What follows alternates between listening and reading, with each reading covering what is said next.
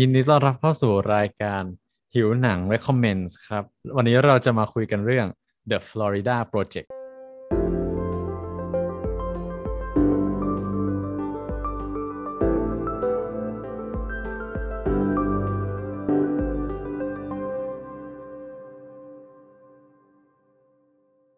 แน่นอนว่าประเทศสหรัฐอเมริกาเนาะนั่นก็น่าจะเป็นประเทศประเทศหนึ่งที่หลายๆคนอ่ะอยากลองไปใช้ชีวิตดูอีกครั้งนึงว่ามันเป็นยังไงบ้างเพราะเหมือนกับว่าอเมริกาเนี่ยเป็นดินแดนแห่งโอกาสแล้วก็เป็นดินแดนแห่งอุดมคติที่เหมือนกับว่าถ้าใครพยายามลงมือทำก็จะได้รับผลตอบแทนของตัวเองกลับมาแล้วก็ถ้าเราเคยได้ยินสักในช่วงมหาลัยกันอะไรกันเงี้ยมันจะมีแบบวีซ่า work and travel กันใช่ไหมประเทศที่หลายๆคนอยากไปมันก็คือประเทศอเมริกาใช่ป่ะแล้วแบบ destination หนึ่งที่หลายคนอยากไปมากเลยก็คือแบบ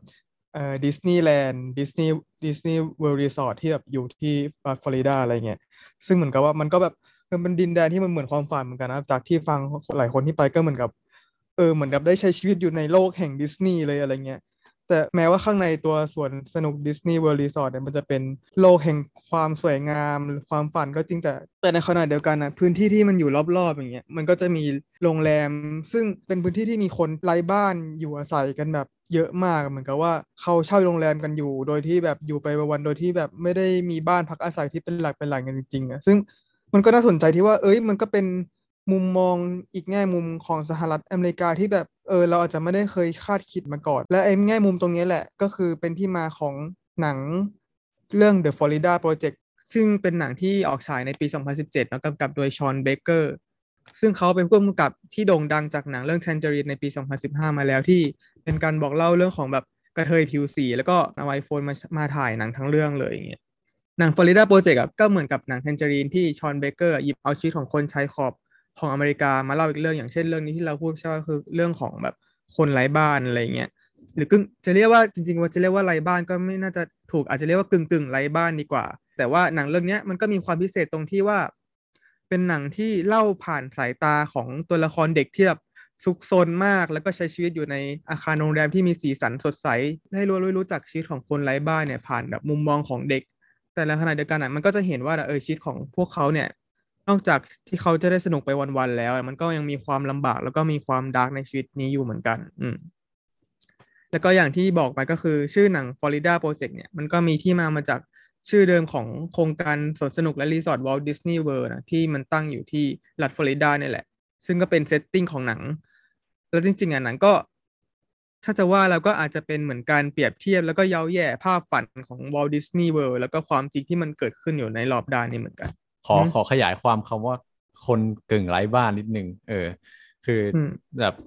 ไอ้คำว่าคนกึ่งไร้บ้านบางคนถ้าถ้ายังไม่ได้ดูดูหนังอาจจะไม่ค่อยเข้าใจเท่าไหร่เราอธิบายอย่างนี้คือว่าถ้าคนไร้บ้านเลยก็คือคนที่ไม่มีบ้านเลยถูกไหมแต่ว่าถ้าคนกึ่งไร้บ้านอ่ะซึ่งชอนเบเกอร์เขาใช้คำว่า hidden homeless เออมันก็คือว่าคนเหล่านี้ไม่ได้ไร้บ้านจริงคือเขาเช่าบ้านอยู่แต่ว่าไม่มีที่อยู่เป็นหลักเป็นแหล่งซึ่งพวกเนี้ยเขาก็จะจ่ายเงินแบบเป็นรายอาทิตย์หรือรายเดือนเออคือเขาก็ทำงานหาเช้ากินค่ำเพื่อจ่ายค่าเช่าเมื่อใดก็ตามที่แบบเขาหาเงินมาไม่พอจ่ายเดือนนั้นคือเขาก็จะถูกออกจากที่พักอ่ะมันทำให้คือเขากลายเป็นคนไร้บ้านได้ทุกเมื่อเหมือนก็ต้องเป็นดูดูเป็นเดือนต่อเดือนไปอย่างเงี้ยเออก็คือกึ่งกึ่งไร้บ้านคราวนี้เรามาฟังมาฟังความรู้สึกของแต่ละคนดีกว่าว่ามีอะไรที่แบบว่าชอบเกี่ยวกับหนังเรื่องนี้แล้วหรือรู้สึกอะไรเกี่ยวกับหนังเรื่องนี้บ้างเอาเราก่อนละกันก็ส่วนตัวเราอะ The Florida Project ก็เป็นหนังที่เราค่อนข้างที่จะชื่นชอบทีเดียวนะเพราะว่าอืมคือมันเป็นหนังที่เรารู้สึกว่ามันแบบแคปเจอร์ความเป็น slice of life คือแบบว่าเป็นแบบเศษเสี้ยวของชีวิตหนึ่งอะไรอย่างเงี้ยที่เรายังไม่เคยเห็นในมุมมองที่ต่างออกไปได้อย่างมากคืออย่างที่แตงโมเล่าให้ฟังว่าเออเนี่ยมันเล่าเรื่องชีวิตของคนชายขอบที่เป็นคนกึ่งไร้บ้านอะไรอย่างเงี้ยแล้วทีเนี้ยหนังเรื่องเนี้ยเลือกที่จะเล่าผ่านมุมมองตัวละครหลักที่เป็นเด็กอืมซึ่งออกตัวก่อนเลยว่าเราไม่ได้เป็นคนรักเด็กอะไรมากมายอะไรอย่างเงี้ยแต่ว่าสิ่งที่เรื่องนี้มันน่าสนใจอ่ะก็เพราะว่าเด็กที่เติบโตในชุมชนที่มันมีความแออัดหรือชุมชนในลักษณะเนี้ยมันก็จะเป็นแบบอะไรประมาณเนี้ยคือมีลักษณะที่แบบว่าถ้าเรียกภาษาแบบไม่สุภาพก็คือจะเป็นเด็กเปรตส่วนมากถ้าเห็นเด็กที่พูดจาหยาบคายอะไรอย่างเงี้ยมันก็จะเป็นแบบสร้างให้เราเกิดอคติได้อย่างรวดเร็วอะไรอย่างเงี้ยเออแต่เรื่องเนี้ยคือแบบถึงแม้เราจะแบบเห็นว่าเออเขาน่ารักน่ารักอะไรเงี้ยแล้วพอเขาพูดออกมาเราก็จะรู้ว่าอ๋อเด็กคนนี้เป็นเด็กเปรตแต่ว่าไปไปมาๆเราก็จะได้เห็นอีกแง่มุมนึงที่เออจริงๆแล้ว เด็กคนนี้แบบเด็กทุกคนอ่ะมันก็มีความสวยงามในตัวเองแล้วควรจะได้แบบเติบโตอย่างถูกต้องเหมาะสมอะไรอย่างเงี้ยเออแล้วพอแบบเขาเล่าผ่านตัวละครที่เป็นเด็กมันชวนให้เราแบบกลับไปเชื่อมโยงถึงความเป็นเด็กอีกครั้งแล้วก็นั่นแหละได้เห็นมุมมองที่เราไม่เคยเห็นมาก่อนแล้วมันก็ดีมากๆแบบมีหลายแง่มุมที่แบบรู้สึกว่าเออมีความเป็นเด็กจริงๆมันถึงทำแบบนี้มีความใส่ซื่อไร้เดียงสาบางอย่างแล้วแบบจริงๆแล้วความเลวร้ายของเขามันก็ไม่ได้แบบไม่ได้มาโดยไร้สาเหตุขนาดนั้นนะเออเออต่อมาที่เราแล้วกันคือว่าต้องขอเท้าความก่อนว่าเราดูหนังเรื่องนี้มาสองรอบแล้วแต่ว่าการดูหนังรอบแรกก็คือแบบไม่เข้าใจเลยไม่อินเลยอะไรอย่างเงี้ยแบบเคยเคยให้คะแนนหนึ่งดาวด้วยในจะบอกสี่เออแบบเพราะเพราะตอนนั้นตอนนั้นจำได้ว่าไปดูที่คณะจิตวิทยาเขาเอามาฉายเออแล้วเหมือนเขาก็มีเสวนาคุยต่อหลังหลังฉายหนังอะไรเงี้ยอืมเรื่องของของจิตวิทยาเด็กการการเลี้ยงดูเติบโตอะไรอย่างนี้เออแต่ว่าคือตอนนั้นแบบอาจจะด้วยความที่หนึ่งคือยังไม่ค่อยเข้าใจเพซหนังเท่าไหร่ตอนที่เราไปดูคือเราไม่รู้เรื่องอะไรเกี่ยวกับหนังเลยรู้ว่าโอเค Florida Project นี้มีช่วงนั้นก็ค่อนข้างเป็นกระแสเพราะว่าเป็นช่วงแบบเทศกาลหนังรางวัลเริ่มผ่านเข้าผ่านมาแล้วอะไรอย่างเงี้ยแล้วก็บวกกับอ่าตอนนั้นดูแบบตอนเย็นแล้วที่แบบเหนื่อยล้ามาทั้งวันคือมันมันเป็นหนังที่เล่าช้าๆอย่างอย่างอย่างที่บอกแล้วมันอาจจะต้องการพลังในการดูนิดหนึ่งคือมันไม่ใช่หนังที่แบบคุณแพสซีฟดูได้แล้วแบบเขาเล่ามีเรื่องที่หวือหวาอะไรอย่างเงี้ยซึ่งผู้กำกับเขาก็บอกนะว่าเขาเขียนเรื่องนี้มาแบบเขาไม่ได้ตั้งใจเขียนมาในฟอร์มรูปแบบหนังทั่วๆไปที่จะดูแล้วเข้าใจได้ง่ายๆอะไรอย่างเงี้ยเขาก็เล่าแบบความเนิบช้าเขาค่อยๆเล่าซึ่งนั่นแหละก็เลยส่งผลให้รอบแรกเราดูแล้วแบบไม่เก็ตเลยไม่เข้าใจเลยแบบไม่อินเลยอะไรอย่างเงี้ยเออแต่พอสองคนจะหยิบมาคุยใช่ไหมพวกเราสามคนก็ตกลงว่าโอเคจะมาคุยเรื่องนี้เราก็เลยไปดูอีกรอบหนึ่งปรากฏว่าพอตอนดูรอบที่สองอ่ะพอเรารู้ภาพรวมโดยรวมแล้วแล้วเราก็เข้าใจว่าหนังมันจะเล่าประมาณไหนแล้วอะไรเงี้ยเราก็เหมือนได้ละเมียดกับการดูมากขึ้นแล้วเราก็รู้สึกว่าชอบมากเออซึ่งเราเราเพิ่งมารู้ทีหลังตอนดูรอบสองเลยว่าแบบคนคนนี้คือคนที่กำกับ Tangerine ซึ่งเราชอบเรื่อง Tangerine มากเออแบบพอมาดูเรื่องนี้ชอบถามว่าชอบในแง่ไหนมันต่างจากรอบแรกยังไงคือว่าเหมือนตอนตอนดูรอบแรกอ่ะพูดตามตรงว่าเราก็อาจจะพยายามดึงเนื้อเรื่องอ่ะเออแบบพยายามดูพล็อตว่ามันมีอะไรบ้างซึ่งอย่างที่แตงโมพยายามเล่าเรื่องย่อคือว่าพล็อตมันไม่มีอะไรเลยแต่ว่ามันไปดูตัวละครมากกว่าการเติบโตของตัวละครทั้งตัวแม่เองตัวเด็กเองหรือแม้แต่เมเนเจอร์ของของที่พักเองอะไรอย่างเงี้ยเออแล้วมันก็ค่อยๆเหมือน observe ไปเรื่อยๆแล้วก็ไปใช้ชีวิตอยู่กับคนกลุ่มนี้เพื่อได้เข้าใจในแง่มุมของคนกลุ่มนี้มากขึ้นอ่ะเราก็รู้สึกว่ามันเป็นอะไรที่แบบเปิดโลกเอ่อเรื่องของคาแรคเตอร์ตัวละครในในเรื่องอะไรอย่างเงี้ยให้เราได้เข้าใจว่าอ๋อเขามีชีวิตเป็นอย่างนั้นเป็นอย่างนี้อะไรเงี้ยเออและอีกอย่างที่ที่ชอบมากก็คือว่าเรื่องของเรื่องของเหตุการณ์ที่มันเกิดขึ้นอ่ะแม้ว่ามันจะไม่ได้หวือหวาอะไรมากแต่ถ้าเราตามดีๆอ่ะมันจะมีแง่คิดเบื้องหลังตัวละครทุกๆการกระทำหมดเลยอะไรอย่างเงี้ยเออพูดพูดยากเหมือนกันถ้าจะไม่สปอยแต่ว่าเอาสรุปรวมๆสำหรับคนที่ยังไม่เคยดูแล้วจะไปดูเราแนะนำว่าให้หนึ่งก็คือว่าต้องเตรียมสมาธิดีๆหน่อยเออมันไม่ใช่แบบหนังที่ดูง่ายอืมสองก็คือว่าอาจจะต้องทำความเข้าใจบริบทของมันมากมากขึ้นด้วยนิดนึงเออว่าแบบตัวละครเป็นอะไรยังไงซึ่งแตงโมก็ได้เล่าไปแล้วเนี่ยเพราะตอนแรกเราที่เราดูเราไม่รู้เรื่องเลยอ่ะคือแบบพยายามจะมาเก็ตภายในเนื้อเรื่องซึ่งเขาอาจจะไม่ได้เล่าว่าเอ๊ะนี่เป็นเรื่องราวของอะไรมันเลยทำให้แบบกว่าจะเก็ตก็คือจบเรื่องแล้วก็ยังไม่ค่อยเก็ตอะไรอย่างนี้อืมก็เป็นเป็นแค่คำเตือนสำหรับคนที่ยังไม่เคยดูแล้วคิดจะไปดูประมาณนี้แล้วกันเออสำหรับเราคือเราคือเหมือนเราถ้าจะเป็นเจ้าภาพหนังเรื่องนี้เพราะว่า ทุกๆคนอ่ะหยิบเหมือนกับเป็นหนังในลิสต์ที่เราตั้งเอาไว้แล้วทุกคนก็แบบเอ้ยแตงโมมีเรื่องอะไรน่าดูบ้างวะแล้วก็ก็เลยหยิบเรื่องนี้มาดูอะไรอย่างเงี้ยซึ่งหนังเรื่องนี้มันเป็นหนังที่แบบโคตรโคตรเข้าง่ามแบบถูกจริตเรามากเลยมันมีแบบคือเราอ่ะชอบอันที่อันแรกคือว่าเราจะชอบหนังที่เป็นมีฉากสวยๆหน่อยอะไรอย่างเงี้ยมีความเล่นกับเอลิเมนต์ของฉากหรือของแสงสีเสียงอะไรอย่างเงี้ยใช่ป่ะอันแรกอันที่สองคือจริงๆเป็นคนชอบแบบอะไรที่เป็นเชิงสารคดีนิดนึงอ่ะ คือหนังเรื่องนี้มันไม่ได้เป็นหนังสารคดีหรอกนะมันฟิกชันใช่ป่ะแต่แบบว่าคือมันมันเหมือนด้วยการที่มันถ่ายทอดชีวิตของคนอะไรเงี้ยให้เห็นออกมามันก็เลยมีความที่เหมือนเอลิเมนต์ของเหมือนมีความสารคดีนิดหน่อยซึ่งก็เลยชอบอันที่สามก็คือหนังมันไม่ใช่หนังหนังมันจะฉีกไปจากหนังที่เป็นหนังพล็อตธรรมดาคือเราจะชอบหนังที่มันฉีกจากหนังที่เป็นเล่าเรื่องพล็อตธรรมดาอะไรเงี้ยซึ่งหนังแล้วมันมีวิธีในการพูดที่มันแตกต่างมีน้ำเสียงที่มันแตกต่างเราก็เลยชอบด้วยสามอย่างเนี้ยมันก็เลยทำให้เป็นหนังที่เรารู้สึกชอบชอบมากๆชอบเหี้ยๆเลยอะไรเงี้ยแล้วก็แบบมันยังมีสิ่งที่ชอบนอกจากนั้นนะสิ่งที่ชอบมันก็คือแบบการแสดงของนักแสดงแต่ละคนนะคือธรรมชาติมากอ่ะอย่างที่บอกไปเหมือนกับเราชอบหนังสารคดีชอบชอบความสารคดีใช่ชอบดูชีวิตคนอะไรเงี้ยแล้วไอ้นักแสดงในหนังเรื่องนี้คือเหมือนกับว่าคือไม่ได้เหมือนเป็นนักแสดงเลยแม้แต่แบบวิลเลียมดาโฟที่แบบเป็นนักแสดงเบอร์ใหญ่ผ่านหนังมาทั้งแบบ Aquaman Spider-Man อะไรเงี้ยแต่หนังเรื่องนี้ก็คือแบบเป็นผู้จัดการของของอะไรวะของโรงแรมแล้วก็ดูติดดินมากๆอะไรเลยอย่างเงี้ยเออหรือว่าการเล่าเรื่องเองอ่ะอันนี้ก็แบบเป็นสิ่งที่ชอบมากๆด้วยอะไรเงี้ยเพราะว่าเขาสามารถเล่าเรื่องได้บาลานซ์มากคือเขาไม่ได้ทำให้คนที่แบบคนจนเหล่านั้นนะดูเวทนาดูน่าสงสารแบบเป็นวงเวียนชีวิตอะไรอย่างงี้ใช่ไหมแต่ในขณะเดียวกันน่ะมันในขณะเดียวกันน่ะมันก็ไม่ได้เป็นตัวละครที่ดูเชิดชูด้วยอย่างที่อย่างที่เราบอกว่าหนังเรื่องนี้มันเล่าผ่านมุมมองของเด็กใช่ป่ะคือถ้าแบบเรารู้สึกว่าถ้ามันถ้ามันสมมติถ้ามันทำให้เด็กโอ๊ยเป็นคนที่น่ารักมากแบบโอ๊ยถึงฉันจะจนแต่ว่าฉันก็ยังเป็นเด็กที่สดใสอะไรเงี้ยมันจะเป็นหนังที่แย่มากแต่หนังเรื่องนี้มันบาลานซ์กันทำให้เห็นว่าเด็กเด็กแม่งเด็กมันเปรตจริงๆอะไรเงี้ยซึ่งเออแล้วแบบมันก็เลยแบบเออมันมันเป็นการบาลานซ์ที่แบบอะไรดีคือมันชวนให้ตั้งคำถามในหลายมิติมากๆอะไรเงี้ยแล้วก็อีกประเด็นนึงที่ทำให้อินหนังเรื่องนี้มากๆก็คือหนังเรื่องนี้มันอิงกับเรื่องส่วนตัวของเราตอนเด็กๆด้วยคือคือเนี่ยคือตอนเด็กๆอ่ะคือจะชอบไปแวะเวียนแถวแบบไปหาญาติบ่อยๆใช่ป่ะแล้วญาติอ่ะจะอยู่ในแฟลตแฟลตปลาทองอะไรเงี้ยซึ่งมันเป็นเป็นแบบแฟลตในปทุมธานีที่สภาพแบบเสื่อมโทรมมากๆอะไรเงี้ยคือยิ่งกว่าในหนังอีกอ่ะในหนังมันจะเป็นแบบมันยังมีความเป็นสีสวยของอาคารสดใสอะไรใช่ไหมแต่แฟลตนี่คือมันโทรมมากแบบคราบเคลือบอะไรเต็มไปหมดแล้วคนแถวนั้นก็แบบเป็นคนที่มีปัญหาติดยงติดยาอะไรเงี้ยเหมือนกันคล้ายๆกันเออคล้ายๆกันเลยคือเป็นคนที่มีปัญหาอาจจะไม่เหมือนในหนังซะทีเดียวอะไรนะแต่แบบตอนที่เด็กที่เราไปหาญาติเราก็เลยรู้สึกว่าแบบมันก็ยังเป็นไปเล่นกับญาติมันก็เหมือนกับพื้นที่นี้มันก็มีความสวยงามในแบบของมันอะไรอย่างเงี้ยถึงมันจะมีปัญหาเออพอหนังเรื่องนี้พอได้ดูหนังเรื่องนี้ปุ๊บมันก็เลยทุกครั้งเลยที่ได้ดูอ่ะมันก็เลยทำให้นึกถึงแบบ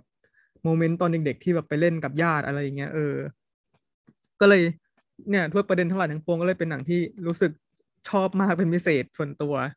เราจดไว้มาเหมือนกันแต่เมื่อกี้ลืมพูดก็คือว่าใช่ไอตัวนักแสดงอ่ะทุกคนเล่นได้ดีมากๆคือแบบโดยเฉพาะเด็กๆคือเราตอนแรกเรางงว่าแบบเฮ้ยนี่แบบเป็นนักแสดงจริงเหรอหรือว่าแบบเหมือนเอาเด็กเขาเรียกว่าอะไรเอาเอาเด็กมามาถ่ายสารคดีเหมือนแตงโมบอกเลยคือมันแบบทุกคนเป็นธรรมชาติมากดูไม่ได้เหมือนท่องบทเลยแบบทุกคนเล่นออกมาได้ได้ดีมากอะไรอย่างเงี้ยเออทึ่งมากอืมซึ่งจากความประทับใจที่สองคนพูดมาก็คือเชื่อมโยงได้ดีถึงสิ่งที่เราจะพูดถึงต่อไปซึ่งก็แบบเป็นจริงๆเป็นความตั้งใจแล้วก็เป็นหนึ่งในแบบเขาเรียกว่าเป็นลายเซ็นหรือเป็น identity ของ Sean Baker ผู้กำกับหนังเรื่องนี้เลยก็คือว่าเขาโฟกัสที่จะนำเสนอเรื่องราวของคนที่เป็นชายขอบผ่านนักแสดงที่ก็เป็น underrepresented คือแบบไม่ค่อยคือคือเขาพยายามจะหลีกหนีเสียงจากเมนสตรีมอะเนาะแบบจากหนังกระแสหลักอะไรอย่างเงี้ยอืมทีนี้หนังเรื่องนี้ที่ทุกคนบอกว่าแบบเออนักแสดงทำไมแบบดูเป็นธรรมชาติจังแต่ว่าเชื่อหรือไม่ว่าจริงๆแล้วนักแสดงส่วนมากในเรื่องเนี่ยไม่ได้เป็นนักแสดงมืออาชีพไม่ได้เป็นมีอาชีพเป็นนักแสดงมาก่อนหรือหลายๆคนในเรื่องเนี้ยภาพยนตร์เรื่องนี้ก็เป็นหนังเรื่องแรกของเขายกเว้นแต่วิลเลียมดาโฟอย่างที่พูดไปว่าเป็นนักแสดงที่เออก็มีฝีมือแล้วก็มีหน้ามีตาในวงการแล้วอะเนาะก็คือหลังจากที่ชอนเบเกอร์เขาได้ทำหนังเรื่อง Tangerine แล้วก็ประสบความสำเร็จอย่างมากเนี่ยซึ่ง Tangerine เองเขาก็อย่างที่แตงโมบอกไปว่าเขาทำเรื่องกระเทยผิวดำแล้วก็ใช้ iPhone ถ่ายอะไรเงี้ยซึ่งเขาก็แบบเป็นแนวทางนำเสนอคนที่ underrepresented ไม่ค่อยได้ถูกพูดถึงในกระแสหลักอย่างกระเทยผิวสีเหมือนกันอะไรเงี้ยนักแสดงก็เป็นคนที่ไม่ได้เป็นนักแสดงอาชีพเหมือนกันพอเขาทำเรื่องนั้นแล้วประสบความสำเร็จมากเรื่องนี้ก็ตามมาด้วยทุนสร้างกว่าสองล้านยู เอส ดอลลาร์นะหรือประมาณ หกสิบถึงเจ็ดสิบ ล้านบาทไทย จากฮอลลีวูดแต่ว่าตัวชอนเบเกอร์เองก็ยังยึดมั่นแนวทางที่ว่าเออฉันจะไม่ได้เน้นไปที่นักแสดงที่เป็นซูเปอร์สตาร์มากถึงแม้ว่าโปรดิวเซอร์จากฮอลลีวูดเนี่ยตอนแรกโปรดิวเซอร์เนี่ยอยากจะให้คนที่มาเล่นเป็นแม่เด็กในแฟลตที่แบบชีวิตอิเลเคค่ะเนี่ยเป็นไม่ไมลี่ไซรัสก็บริตนี่สเปียร์สคือแบบเป็นเอลิสมาเลยเออทีนี้ถ้าสมมติใครสงสัยว่าเอ้ยทำไมโปรดิวเซอร์คือใครทำไมมาอยากให้นักแสดงเป็นคนนั้นคนนี้อะไรเงี้ยก็ตามไปฟังได้ในหิวหนังทีละคำตอนโปรดิวเซอร์นี่ขายของอีกหนึ่งเออแต่ว่าเออแต่ชอนเบเกอร์ก็ไม่ทำอย่างนั้นสุดท้ายเนี่ยเขาก็จ้าง casting director มาแล้วก็ให้ไปหา cast ฝั่งฝั่งฮอลลีวูดมาซึ่งก็ได้เป็นวิลเลียม ดาโฟมาเป็นเอ่อผู้ดูแลหอพักแค่คนเดียวเนาะส่วนนักแสดงที่เล่นเป็นแม่และเด็กในเรื่องอะไรเงี้ยเอ่อเป็นนักแสดงที่ไม่ได้เป็น professional ขนาดนั้นทั้งหมดเลยอืมเรื่องราวที่น่าสนใจก็คือว่าคนที่เล่นเป็นแม่เฮลลี่ซึ่งเป็นตัวละครหลักเป็นแม่ของมูนี่นะเอ่อน้องที่เป็นตัวหลักของเรื่องเนี่ยอืมคนนี้เองก็ไม่ได้เป็นนักแสดงอาชีพมาก่อนแล้ววิธีการที่ชอนเบเกอร์เขาไปเจอเนี่ยก็คือชอนเบเกอร์ก็ถ่ายถ่าย Instagram ไปแล้วก็เจอเจ๊คนนี้เจ๊ชื่อว่าเบียร์วินเนเต้ประมาณนี้ถ้าออกเสียงผิดก็ขออภัยด้วยเออซึ่งเจอเจ๊เบียร์คนนี้กำลังขายเสื้อแบบคือเจ๊เป็นดีไซเนอร์ของเสื้อแบบแบรนด์ที่ออกแบบลายเป็นรูปกัญชาอะไรประมาณนี้คือเจก็แบบว่ามาพูดพูดอารมณ์เหมือนครับที่ขายข้างทางในของประเทศไทยที่แบบใช่แต่เจก็เป็นดีไซเนอร์นะเออแล้วตอนหลังเจก็ได้ลงบล็อกด้วยนะแต่ว่าเออแต่เจก็มาพูดพูดใน Instagram อะไรอย่างเงี้ยแล้วแล้วชอนก็รู้สึกอุ้ยรู้สึกว่าคนนี้ใช่มากอะไรเงี้ยก็เลยเอามาเล่นหนังหรือคนหนึ่งที่มีเรื่องราวน่าสนใจก็คือแจนซี่ที่เป็นเพื่อนของนางเอกในเรื่องถ้าสมมติใครหลังจากนี้ไปดูก็คนที่แจนซี่นะคนนี้ชอนเบเกอร์เพิ่งไปเจอเมื่อแบบประมาณเดือนครึ่งก่อนเริ่มถ่ายทำตอนนั้นยังหาแคสไม่ได้ครบเลยแล้วชอนเบเกอร์ก็เลยรู้สึกแบบอยู่ดีๆก็แบบว่ามีอะไรบางอย่างบอกเขาให้ไปห้างทาร์เก็ตทาร์เก็ตที่เป็นห้างแบบห้างแฟรนไชส์ชื่อดังในอเมริกานะเขาก็แบบเหมือนมีเหมือนมียานอะไรบางอย่างบอกเขาว่าให้ไปเดินทาร์เก็ตเขาก็เลยไปเดินทาร์เก็ตแล้วพอไปเดินทาร์เก็ตปุ๊บก็ไปเจอเนี่ยเด็กผู้หญิงผมแดงคนนี้ที่แบบเออดูบุคลิกตรงกับบทมากๆเขาก็เลยไปยื่นนามบัตรให้แม่แล้วก็บอกว่าให้ Google ชื่อผมเลยอะไรอย่างเงี้ยแล้วผมอยากให้ลูกคุณมาออดิชั่นจริงๆก็เลยได้มาเป็นเอ่อวาเลเรียคอตโตที่เป็นนักแสดงเด็กที่มาเล่นเป็นแจนซี่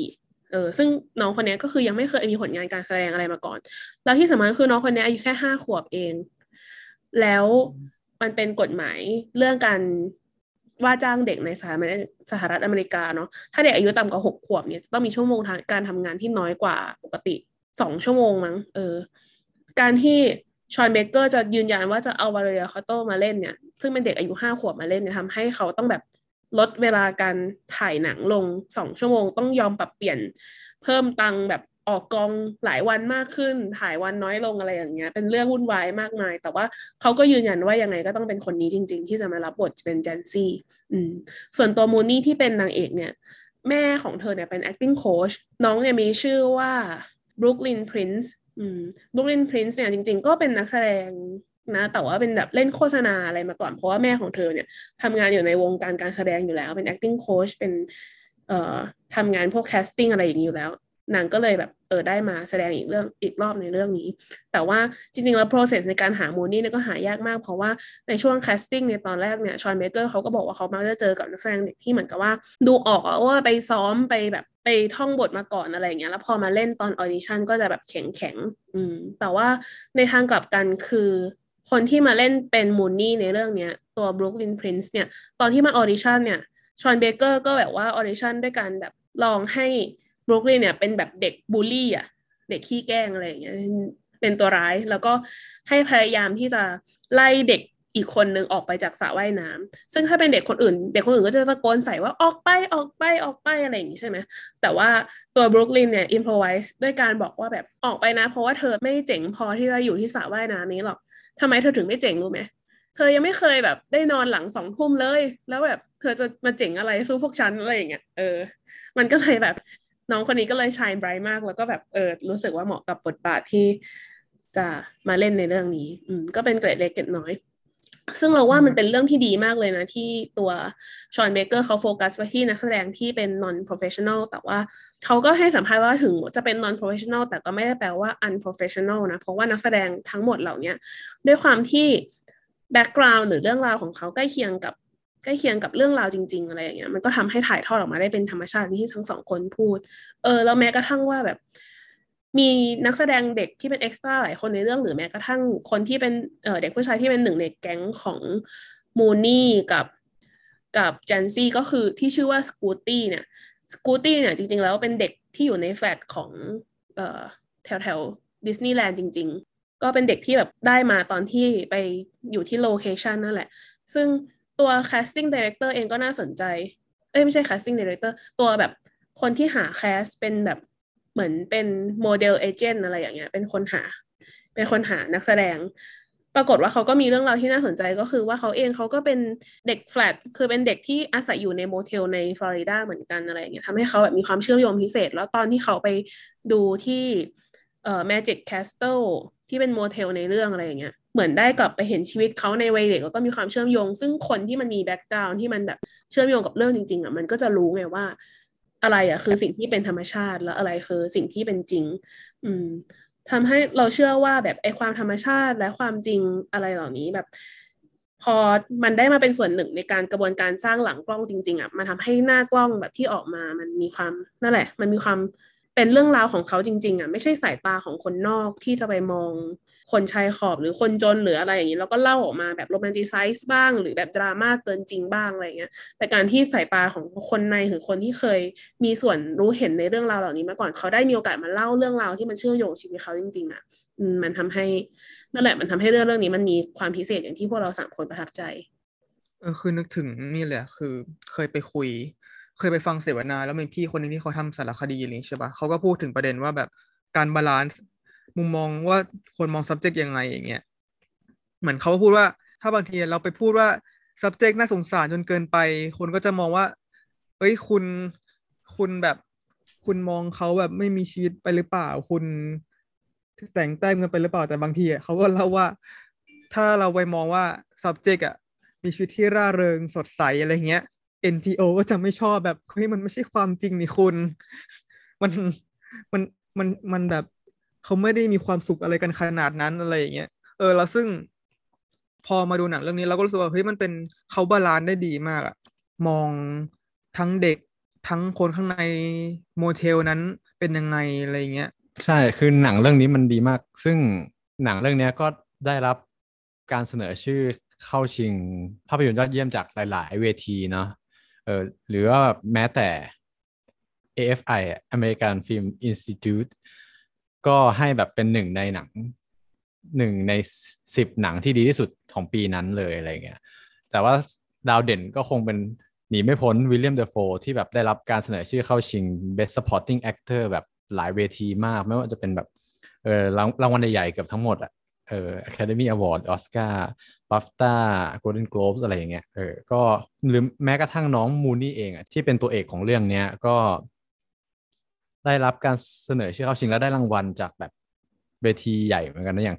Critics Choice อะไรเงี้ยที่แบบเป็นนักวิจารณ์ให้ให้รางวัลเนี่ยก็เป็นได้รับรางวัลนักแสดงเด็กยอดเยี่ยมอะไรอย่างงี้สำหรับใครที่ฟังแล้วสนใจที่ยังไม่เคยดูแล้วแบบโอ้ยฟังแล้วอยากไปดูมากๆหรือว่าแบบใครที่เคยดูแล้วอยากดูซ้ำอีกทีอ่ะตอนนี้ณวันที่เราอัดเนี่ยก็มีฉายอยู่ทาง Netflix เนาะก่อนที่เราจะปิดรายการวันนี้ขอแจ้งข่าวให้คุณผู้ฟังนิดหนึ่งว่าเรามีเป้าหมายว่าอยากให้มียอด Subscribe ในช่อง YouTube ของเราเยอะๆครับถ้าเกิดว่าใครที่ฟังแบบทางช่องทางอื่นเนี่ยเป็น follower ทางช่องทางอื่นเอออยากให้เข้าไป Subscribe ช่องช่อง YouTube เยอะๆเพราะว่าเออเราอยากได้อย่างน้อย หนึ่งพัน Subscriber เพราะเพราะเราจะได้โพสต์คอมมูนิตี้ในจากช่อง YouTube ได้เออมันต้องการ หนึ่งพัน Subscriber เออเพราะฉะนั้นใครที่แบบมี Account YouTube หรือมีหลาย Account ก็ฝากกด Subscribe ให้มันให้ยอดมันถึง หนึ่งพัน ด้วยนะเพื่อเราจะได้อืมโพสต์ได้แล้วก็เออเราเรามีตั้งเป้าหมายมาถ้าถึง หนึ่งพัน เดี๋ยวเราจะมี Exclusive Content ให้เออซึ่งเราเราคิดไว้แล้วว่าเรามีคอนเทนต์ที่แบบ Exclusive แต่ยังไม่ปล่อยแต่หาช่องทางปล่อยอาจจะเป็น ทาง YouTube ก็ได้ถ้าเกิดว่าเมื่อถึง หนึ่งพัน Subscriber นะครับดังนั้นวันนี้สำหรับรายการหิวหนัง Recommends ก็มีเท่านี้นะครับสำหรับอาทิตย์หน้าสำหรับอาทิตย์ถัดไปถ้าเกิดว่าอยากให้เราพูดถึงหนังเรื่องไหนหรือว่าอยากให้เราดิฟรีวิวเรื่องไหนก็สามารถส่งมาบอกเราก็ได้นะครับทางช่องทางโซเชียลมีเดียของเราเลยมีทั้ง Facebook Twitter Instagram นะครับหรือคอมเมนต์มาใน YouTube ก็ได้พิมพ์คำว่าหิวหนังภาษาไทยนะครับแล้วก็พอดแคสต์ภาษาอังกฤษใช้ชื่อเดียวกันทุกช่องทางนะครับก็น่าจะหาพวกเราเจอโอเคสำหรับวันนี้พวกเราสามคนขอลาไปก่อนเจอกันใหม่สัปดาห์หน้าครับสวัสดีครับสวัสดีค่ะสวัสดีครับ